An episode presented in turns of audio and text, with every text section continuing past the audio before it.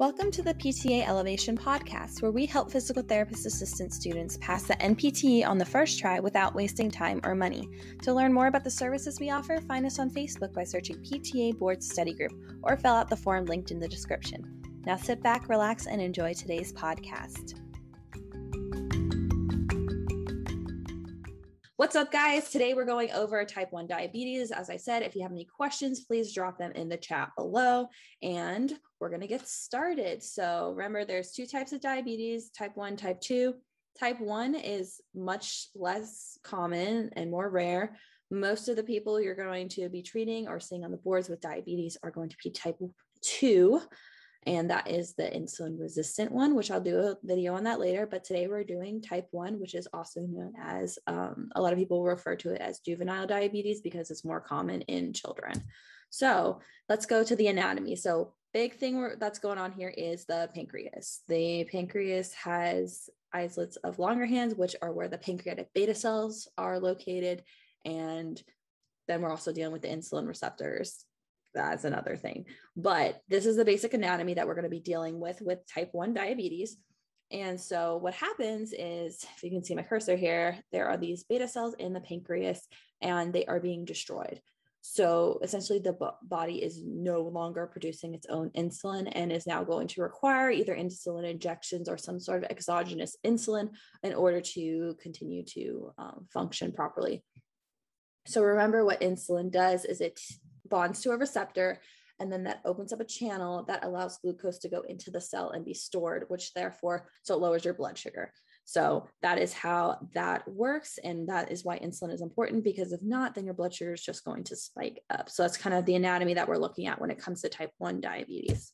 So etiology the exact cause of this is completely unknown. They're thinking it's maybe something along the lines of there is a virus or something that could cause it or some sort of genetic predisposition. However, the exact mechanism of when this all kind of snowballs is pretty much unknown. Essentially, it is an autoimmune disorder because the body attacks its own cells. So, in this case, the cells that are being attacked by the white blood cells are the pancreatic beta cells, and therefore they're unable to produce any more insulin, and boom, gone they need that exogenous insulin to continue to have the bodily functions function normally. So, as I said before, it's more common in children and teenagers. I believe the mean onset is between 11 and 13 years. And that is actually pretty accurate because my cousin actually has type 1 diabetes. And I might be able to get her on here at some point to kind of like talk about it and maybe give you guys a little bit more insight on kind of what it's like day to day as a person with type 1 diabetes and things to look out for as a clinician. But for the boards right now, we need to understand that the pancreatic beta cells are completely destroyed and we need that exogenous insulin to be able to survive. So they are going to require injections every day or some sort of pump pumping in insulin into their body. So as I said before, this could be a genetic predisposition as why it happens. They've noticed that people whose parents have type 1 diabetes are more likely to have a child that has type 1 diabetes so, as I said before, this is the rarer type of diabetes. Only 5 to 10% of individuals with diabetes have type 1. The rest pretty much have type 2, or as I might talk about in a future video, gestational diabetes. So, how is this going to look with a patient? So, the most common symptom, and this is kind of what was happening with my cousin, I, I'm going to keep bringing her up because that's my best point of reference and honestly a lot of what she was experiencing and kind of how she's been navigating her life since her diagnosis is pretty much true for our board study. My aunt realized that she was drinking like gallons and gallons of water. Like I'm talking, she went through like eight bottles of water in like less than two hours. So that's that polyphagia. You are, and that polydipsia. So that's where you're just consuming, consuming water, water, water, water. You're super thirsty. And that's kind of what's going on with that. So you'll also have that rapid weight loss. So she really wasn't, she all of a sudden was dropping like five to 10 pounds, and she's a very skinny girl. So that was concerning. That she was going into diabetic ketoacidosis as well. That is the pretty that is a very dangerous condition that will eventually lead to coma and death and this usually happens when your blood sugar gets super super super high this is because there's ketones forming in the blood because the sugar is not being placed into the cells therefore is kind of the spiral effect of ketones keep forming, forming, forming, and that's super dangerous. So when she got to the hospital after realizing that she had type 1 diabetes, her blood sugar was, I think, almost like 600 and something. It was bad. It was very bad.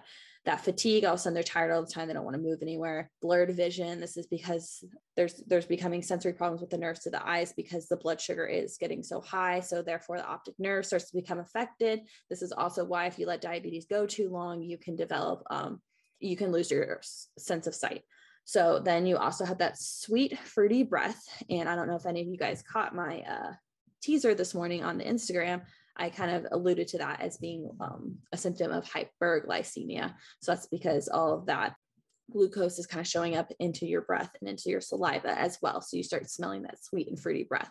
This should be a concern because with when people have type 1 diabetes their blood sugar is just going to keep climbing climbing climbing it's not going to tank to the hypo because they they don't have insulin producing anymore so that means it's just going to keep going up up up and up because there's no insulin that's going to be bringing that blood sugar back down this is also an important point here. It is an abrupt onset. So, unlike type 2 diabetes, where you're slowly developing it over time, the insulin receptors are becoming downregulated. Then that takes a while because of all these um, lifestyle changes and dietary changes that could cause type 2. Type 1, on the other hand, because all of a sudden the body attacks itself and it's a attack on its own cells, it's abrupt it's immediate and you're going to start to see the problems with that showing up very quickly and if type 1 diabetes is not treated quickly the individual could pass away within a week so how are we treating it so we as pts are not and ptas are not going to be the ones who are giving them insulin or prescribing them insulin or anything like that, or performing life saving measures if they're getting into ketoacidosis. We're essentially treating these patients, and it's going to show up in the boards this way as a maintenance kind of thing, just making sure that they're keeping track of their blood sugar and taking their insulin as needed and raising and lowering their blood sugar to stay within that healthy range. So then they're not going swinging either way, either too low towards it like a coma or too high towards a metabolic ketoacidosis. So with this, we're going to be aware of our patients who have exogenous insulin that, as I said before, they might be injecting it or they might be using a pump. And eh, I can eventually get a really cool picture of my cousin's pump just to show you guys kind of how it works. And it's pretty cool actually how you're able to just click some buttons and then all of a sudden they're like, okay, one unit insulin, boom, there you go pretty cool. A lot of patients you'll see come in and they have this sensor on their arm. So it'll have like a, a it's an oval shape. It'll have like a almost like a tape and then it'll be like a little electronic looking thing that is their sensor. So this could be hooked up to their phone or an app on their phone or something called a Dexcom. That's just like a brand name for one of these like phone looking sensors. Um, they could also be using just the test strip. So they'll poke your finger, get the blood, test strip. That's kind of the old fashioned way, but many of our patients will still have this just in case their sensor and everything isn't working that day. Um, so you might also see these kind of terms show up on the board. So just kind of be aware of how individuals might be testing their blood sugar. We're going to be having nutritional management for these patients. And unlike type 2, where it's it could actually be quote unquote cured with diet and exercise, for our type 1 patients, it cannot be cured through diet and exercise. We're just making sure that they're not eating super sugary things to jack their blood sugar up too high and that they're making sure they're eating a correct amount of carbs just to have that awareness of their blood glucose level. So essentially, with these patients, we're just trying to make sure that their glucose level is within a safe and, and um, manageable range. As I said before, that maintenance, there's no cure for this, unfortunately, right now. Lots of research is being done um, to try to see if there's any sort of way we can uh, make an artificial pancreas. They're getting somewhere with that stuff, but it seems like it's still a dream of science fiction at this point. For us with PT specific interventions, what we're trying to make sure is that they're having a safe and effective exercise program while also educating them to be aware of their blood glucose levels. Usually, by the time you're getting type 1 patients, because they know if they're not managing their, their blood sugar levels, they're pretty much going to die they are pretty they are much better and more aware of their blood glucose levels than our type 2 patients who have a little bit more wiggle room one way or the other if they're dropping too high too low. So making sure that our patients are exercising appropriately. So i have this point down here that exercise might elevate their blood glucose levels. So being aware of that if they're already kind of high when they're starting their program might want to be aware of that as they move through their program because it could just keep climbing climbing. Essentially with these patients we're doing very light exercise no more than 50 to 60% of their max heart rate. So that's kind of like a brisk walk because if we're exercising them too much, their blood sugar might quickly, quickly tank with them using the insulin very quickly. So just making sure that these patients are being safe And the programs that we're going to be designing and that might show up on the boards is just a general strengthening, mobility, and cardiovascular exercise. Nothing too strenuous or crazy because their body can't really handle that extraneous exercise. And if a, a type 1 diabetic would like to be more on the athletic level, it can happen. It just takes a lot, a lot of maintenance and making sure that they're aware of what's going on with their body. Lab values, these are really important. I would definitely keep an eye on this slide right here. Normal blood glucose for the boards, at least, is between 70 to 100 milligrams per deciliter. So that is the sweet spot range where if our patient is hanging out in there, we're good. Keep on exercising. Hypoglycemia is below 70. So that would be 69 or lower. If we have a patient like this and it's a situation on the boards, we're going to give them sugar and we're going to wait 15 minutes. So give them sugar, wait 15 minutes, see what happens. If their blood sugar starts to climb up, then okay, we're probably okay. If nothing happens, they might need some more sugar. They might even need a glucose tab. Um, hyperglycemia is when your blood sugar is too high. So for type 1 diabetics, and this is what the content outlet is stating that is the dangerous level is anything above 180. So if this is happening, the patient should already understand and be educated if they are of an age where they're independent with their insulin dosage. Uh, tell the patient they would need to administer insulin and wait 15 minutes to see if their blood sugar starts going down essentially the big things is blood sugar's too low give them sugar blood sugar's too high give them insulin that's kind of the big golden rule to be going by when it comes to diabetes type 1 and type 2 but we definitely want to be more on top of it with our type 1 patients because it's more dangerous if their glucose levels start going one way or the other so keywords, I posted this beautiful picture earlier, but when in regards to type 1 diabetes, we're thinking of that polyuria. So they're peeing so much. The polydipsia, that's when they're the excessive thirst. So as I was saying with my cousin, she was drinking all of that water all in that short period of time, and she still felt thirsty. That was the big thing. So quick Google search, they realized that, that she needed to go to the hospital. Pancreatic beta cells. So the beta cells are the ones that have insulin, are the ones that produce insulin. So those are the ones we are really looking towards the pancreatic alpha cells, they produce glucagon, and that has the opposite effect of insulin. So we're thinking of pancreatic beta cells when it comes to type 1 diabetes, that those are completely gone. Hyperglycemia or hypoglycemia, if you see that, it's diabetes, and then you have to decipher is it one or two, or does it even matter for the question? And then they need exogenous insulin. So that's insulin that comes from outside of the body if they do not have they do not produce any of their own insulins our type 2 diabetics still do produce their own insulin just their receptors are not working as well so with our type 1 diabetes patients they need that insulin or else they're done in like a couple days and then metabolic ketoacidosis and i want to add one more thing under here is any sort of patient has a metabolic disease that's another one um, so with metabolic ketoacidosis, that's what I was talking about earlier, where the blood sugar goes so high that they end up in a coma. So, sample question here, guys. A physical therapist assistant is treating a patient with a metabolic disorder. The patient checks their blood glucose level and notifies the assistant that their sensor reads 65 milligrams per deciliter. Which, what course of action should the physical therapist assistant take? One, administer one unit of insulin. Two, give the patient sugar free candy.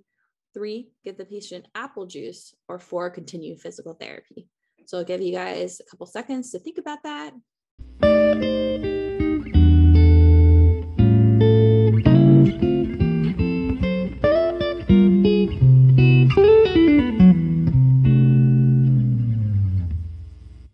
Right, guys, the answer is give the patient apple juice. So, apple juice is going to have tons of sugar in it that is going to help get that blood sugar up. Many patients who have type 1 diabetes have either apple juice, apple sauce, any sort of orange juice, anything with just quick sugar that they can get. They usually have it handy or at least around. If not, they have glucose tabs that can just give them straight sugar. With number one, the main thing to be worried about with this question, I want to just point this out. When it says metabolic disorder, as I kind of just said before, that usually means type 1 diabetes or type 2 diabetes. So one of the diabetes. The boards likes to say metabolic disorder when it's hinting towards diabetes. And I'd say like maybe 95% of the time they're meaning diabetes. So that's one of the weird words that they like to use. So they've checked their blood sugar, it reads 65. As I said before, anything under 70, so 69 and below, that is hypoglycemia. So that means that they need sugar. So what is the physical therapist doing? If they're administering insulin, they're going to tank their blood sugar even more. bad. Don't do that. Um, that's one of those danger things. Don't do that. Number two, give the patient sugar free candy. Sometimes sugar free candy has this weird thing where it actually acts like sugar, but sugar free candy, when they need sugar because their blood sugar is going down, I guess it'll taste good, but that's definitely not the correct answer for what this patient needs at this moment. They need glucose and they need it now. Get the patient apple juice. Boom. Right on the money. That is what we want. Any sort of sugar to help raise that blood sugar up above that 70 mark. So we're back in that healthy and workoutable range. And then continue physical therapy. If their blood sugar is too low we need to address that before we continue physical therapy. So giving the patient the apple juice waiting 15 minutes let's say it goes up to 78 all right awesome we're good we're on the right track we can start treating this patient again all right, guys, that is everything I have for you guys today. Thank you for joining me, and I will see you in the next video. Take care.